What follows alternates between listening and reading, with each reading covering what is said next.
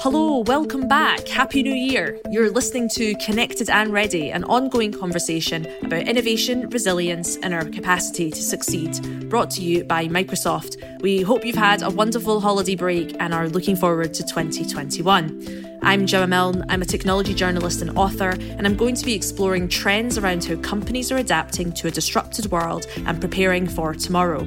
We're going to speak to the innovators who are bringing products, operations, and people together in new ways. In today's episode, I'm joined by Pam Danziger, market researcher, speaker, and author, all about navigating the changing landscape in retail driven by shifting consumer demands. We unpack the consumer trends that have emerged and accelerated this year.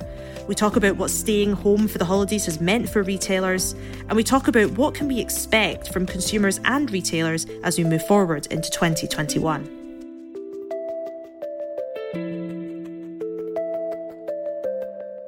Pam, thank you so much for coming and joining us on the show. Um, I wonder if you could start by just giving us a little bit of an introduction to who you are and what you do. Well, my given name is Pamela Danziger, though I go by Pam.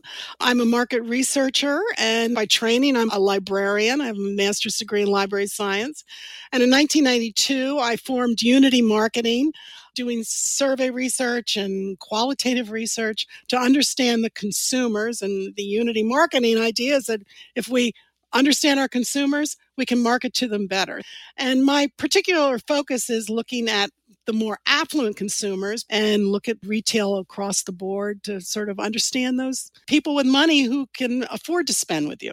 So this has obviously been quite the year for everyone, but specifically for for retailers of all different shapes and sizes. So I think um, we're probably going to spend a lot of this chat reflecting on that. Why don't we just start with an open question? What has been going on this year? What have been the biggest shifts, trends that have had the biggest impact on retailers? Well, I mean, all you have to do is look around you. Um, we just have gone back into like a semi shutdown mode here in Pennsylvania, where I live.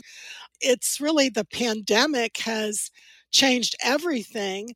A lot of people talk about how the pandemic has accelerated trends that were already happening in the retail market, which is absolutely true. The transition or the, the rapid shift to online shopping. But, you know, when I look at it, I see the whole process of shopping versus buying has been in the process of being disintermediated. And essentially this year, by that I mean it used to be you wanted to buy something, you had to go to the store, you had to go shopping to get it. And with the arrival of so many online retailers, we really didn't need to do that anymore. We weren't thinking like that because the stores were open and we are creatures of habit. So a new pair of shoes, well, you could go search on Zappos, but you know, you can go to the mall too. So that disintermediation has really happened and the cord's been cut now. And I think it's never going to really ultimately go back. And the biggest underlying trend that I see happening in retail today shopping is an experience, buying something is more of a practical need. And what has been the consumer thoughts around that shift? Because that's certainly something that people have noticed, particularly when you think about the sort of discourse around, you know, making sure you shop with independents because they really need you right now is almost a sort of like charitable narrative around making sure that we're consciously shopping as opposed to, shall we say, mindlessly buying. Um, what have you been seeing from that perspective? I mean, it's very interesting how, you know, the government has drawn the line between what we call essential retailers, which were the retailers allowed to stay open during the pandemic shutdowns, the grocery stores, the hardware stores, whatever the government decided was essential versus non essential retailers in terms of independent retailers, clothing, accessory stores, and everybody that isn't essential. And that has created a decision that consumers have to make in their own mind. Is this purchase essential or non essential? And that's the difference between essential and discretionary purchases. And I think we're going to see a shift. Consumers are really evaluating their discretionary purchases with a much harder yardstick, much more discipline now than they ever did before. And I think those changes are going to be maintained as we go forward the next couple of years, if not further. The sort of mindless purchases that people have been making, I think are going to be much more left brain conscious rather than emotionally driven. I mean, I'm sure there's many different variables, but I'm thinking about well, just simply being better with money, perhaps, because um, work might be different at the moment. Um, this idea of, you know, if we're at home and not doing so much, maybe we don't need an extra whole load of clothes if we're not seeing as many friends as we were before. Or, you know, is there also this element of, now we understand we have all these interconnected systems and supply chains, and maybe we shouldn't be as thoughtless as a human species, of sustainability, all these kind of ideas. Do you see it as just a kind of mishmash of all that, or can you kind of, I suppose, find those causalities a bit easier in the data that you're seeing? As retail has been defined by essential and non essential, I think our purchases and consumers' mindset is now going to be thinking more in terms of do I need it? Versus do I just want it? And in the world that I work in, you know, the most discretionary of all purchases is luxury. So I think there's going to be a much higher bar of people evaluating spending so much money on something they can go other places to other brands and find almost as good a quality for less money. You know, again, shopping has always been sort of emotional. And now I think it's been forced to be more rational. And the underlying sort of psychology, as I see it, is this concern about health, wellness. I mean, that's become a very hot term today in business circles wellness. But it's really more than just wellness, it's about well being. And that has three key dimensions. I mean, there's the physical well being, our health, there's emotional well being, which we have suffered tremendous amounts of emotional disruption. And then there's financial well being. Lots of people in the States have, you know, had their incomes drop. So there's that financial concern too. And if your finances aren't in order, you're mm-hmm. emotionally not in order, and maybe you can't take care of your health as well. So, you know, they're all interconnected. The fact is, you can't buy your way to emotional or physical health, but you can certainly spend your way to financial ruin. So, I think that this whole approach of well being, I think we need to think broader about it. And I know consumers are thinking broader about it. And that's going to help them make decisions about the purchases based upon need versus want.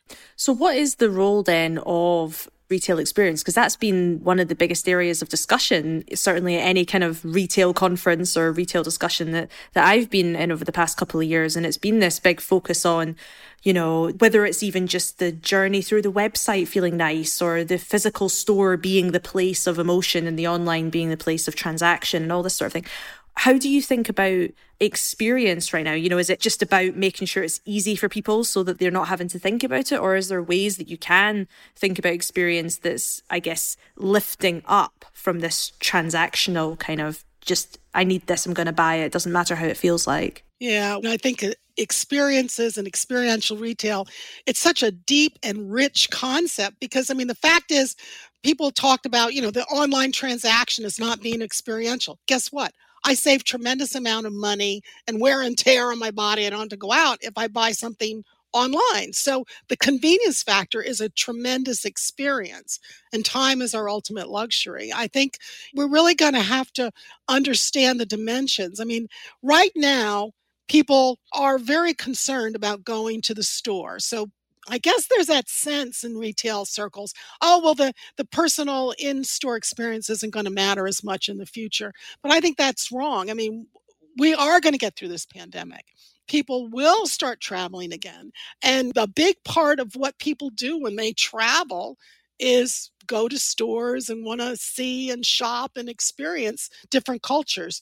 So I think we're going to see a return to physical retail the question is, particularly for local boutiques and stores, can they survive until that happens? Because there was just a survey that came out from Alignable, which is a small business networking group they surveyed 9,000 of their members, and only 50% of the retailers believe that they have enough financial resource to survive over the next couple of months. I mean, what will, when we have, you know, 50% of the main street retailers, which have so much personality, and that's where you get such a local feel and local experiences, if 50% of them close, I mean, what have we lost, not just in terms of money and economics, and uh, what have we lost in terms of our culture, in terms of our communities? I mean, it's really, we're at such a tipping point in terms of what the future of retail is really going to look like for consumers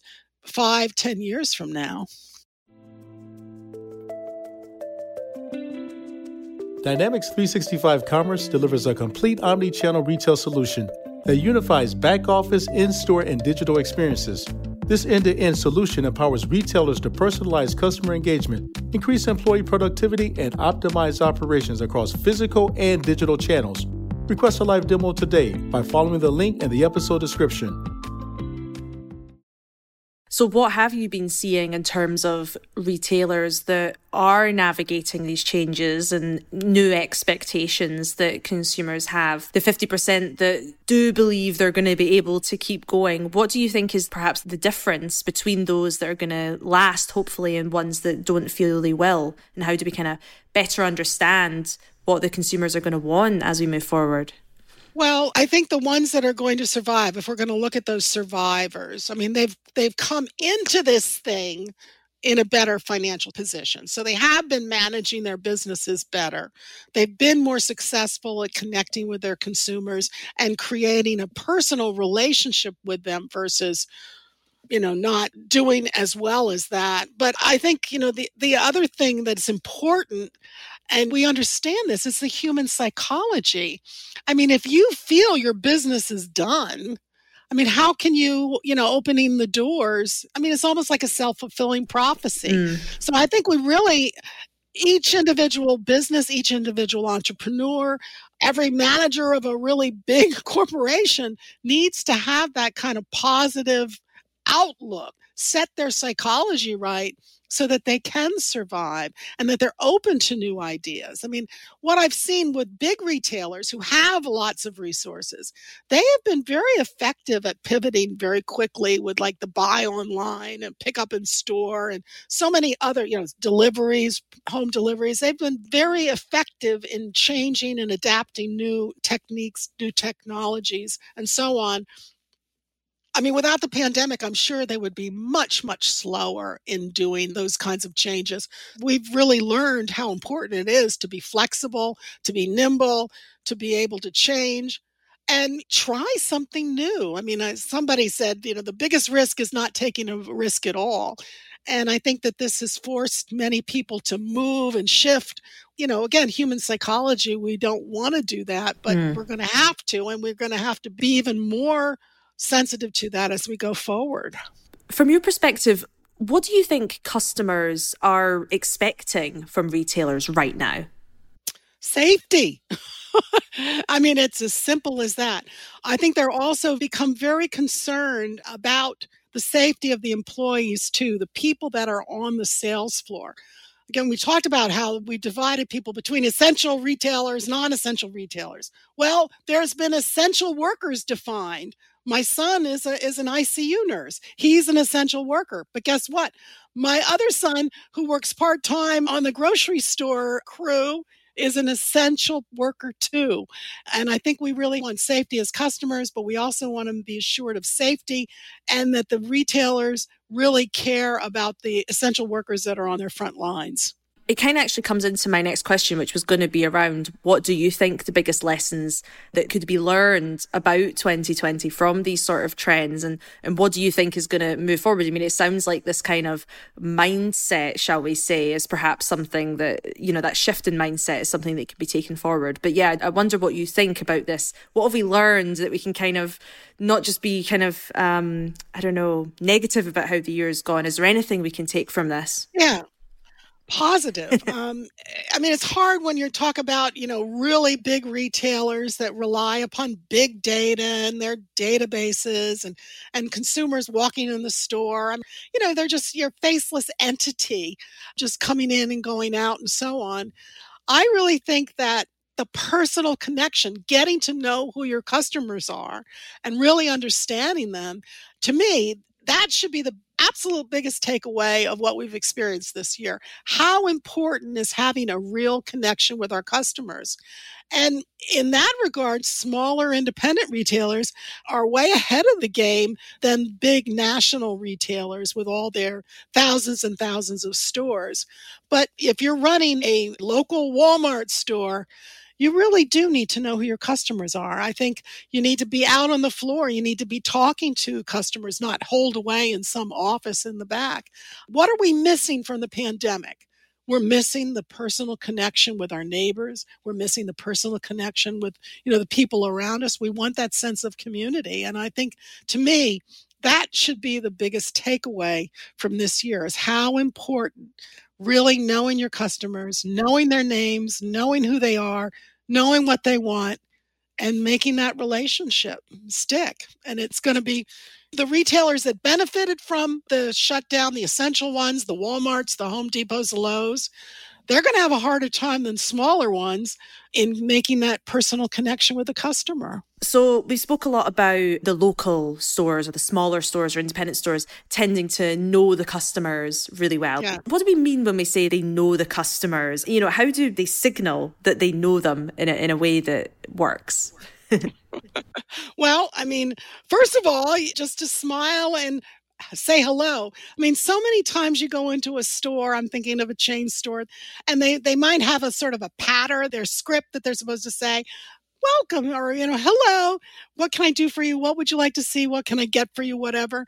And i think we have to get rid of all those scripts. I mean we have to hire people on the sales floor who know how to interact with people who can spark up a chat and remember people's names remember, oh, I you came in two, three weeks ago. Good to see you again. I mean, we need to hire on the sales floor for personal skills as opposed to whatever kind of expertise they might have. And if you're a jeweler, like jewelry stuff, you can train people in your product category. You really can't train people to have that, the ability to deal effectively on a personal level with people. But that's what we need. And yes, it's really great if you can remember people's names, but it just helps to you can still act like you've seen them before. You can still act like you know them, uh, you know something about them. And I think those are qualities that really will cement the memory of the store and the experience in people's minds.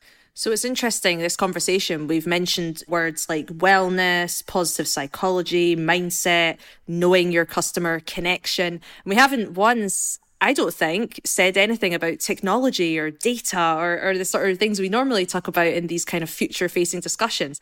I wonder, you know, seeing as we are on a tech podcast, yes. I wonder if you could talk a little bit about what you see the role of technology either this year and moving forward in amongst all of these other words that they're using, which of course is normally how tech is spoken about in terms of the need. Well, what do they say? You know, if the only tool you have is a hammer, everything looks like a nail. And I think what has to happen with tech is it's really got to be integrated into the human way we interact and interface and so on. Just recently, IKEA announced that they are getting rid of their catalog. And basically, IKEA is forcing their customers to interact with them online digitally.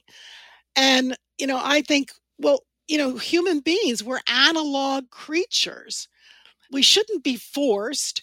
And digital is great for certain kinds of things, but it isn't so great for other kinds of things, like dreaming about what you want your, your new bedroom to look like and clipping out pictures and putting them up on a board. I mean, I think digital has to be the tool to help us. It can't be the leader. It's got to help the human. It's got to be human focused and human designed. And I think it still has a long way to go to really being able to to be a tool for for humanity. Mm. So, what do you then? Perhaps you could even pretend that COVID hadn't happened for a second, and if I, we were on a podcast talking about the future of retail, do you think you'd be saying the same thing as the future trends as we are now based on the year we've had? Um, I have been saying this for a long time. Yes, I do. I mean, I think, well, in the world of luxury that I operate in, a couple years ago, I was all for luxury brands going online, recommending that to my clients and so on, because they were dragging their feet. They said, Oh, you can't have a luxury experience online. So that was one of the last industries to come online.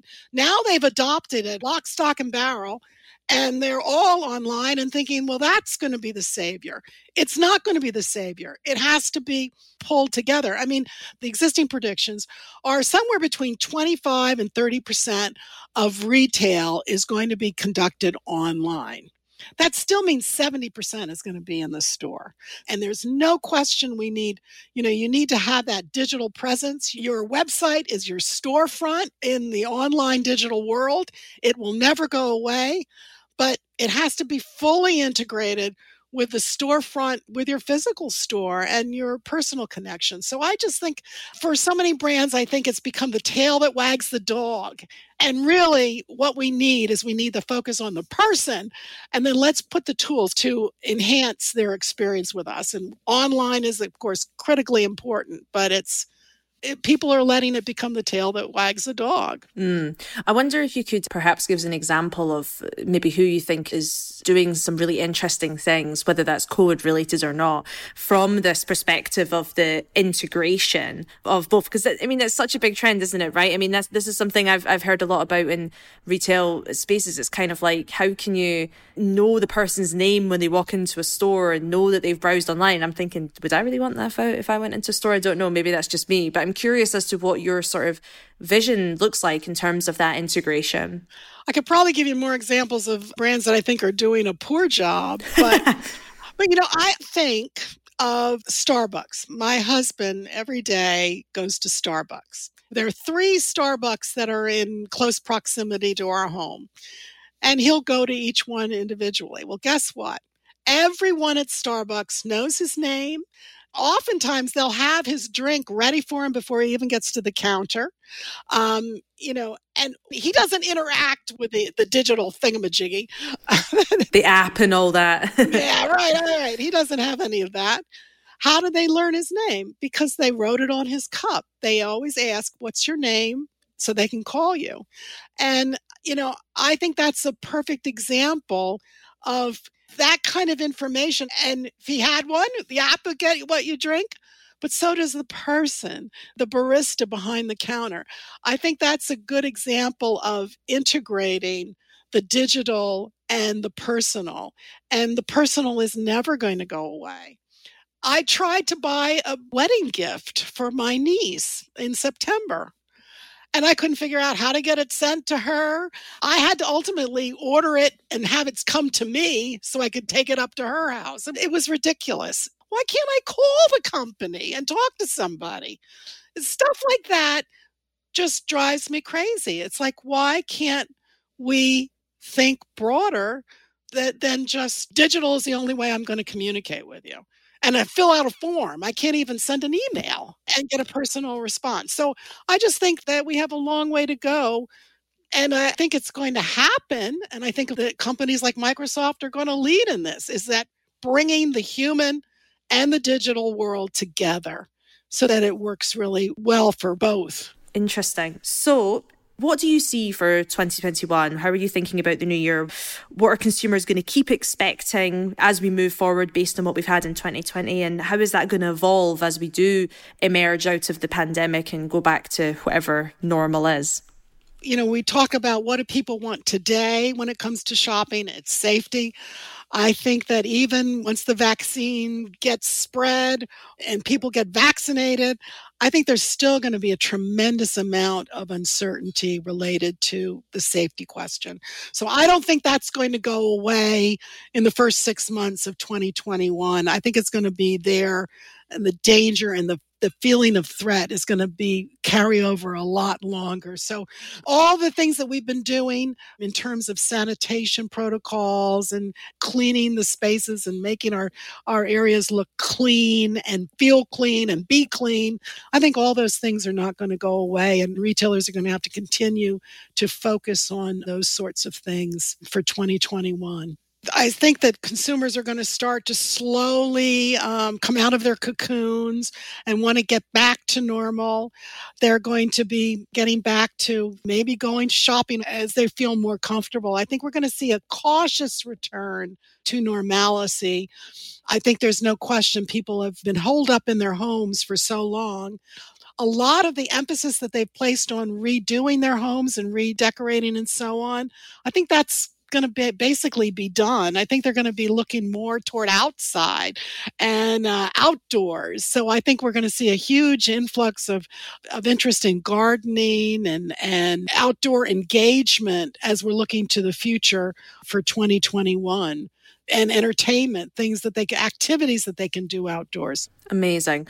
Pam, thank you so much for all of your insights and for your passion on this topic. It's always great to speak to someone who um, not just thinks about this stuff, but cares about it too and wants it to be done right. so we really appreciate you coming and joining us on the show today. Thank you, Gemma.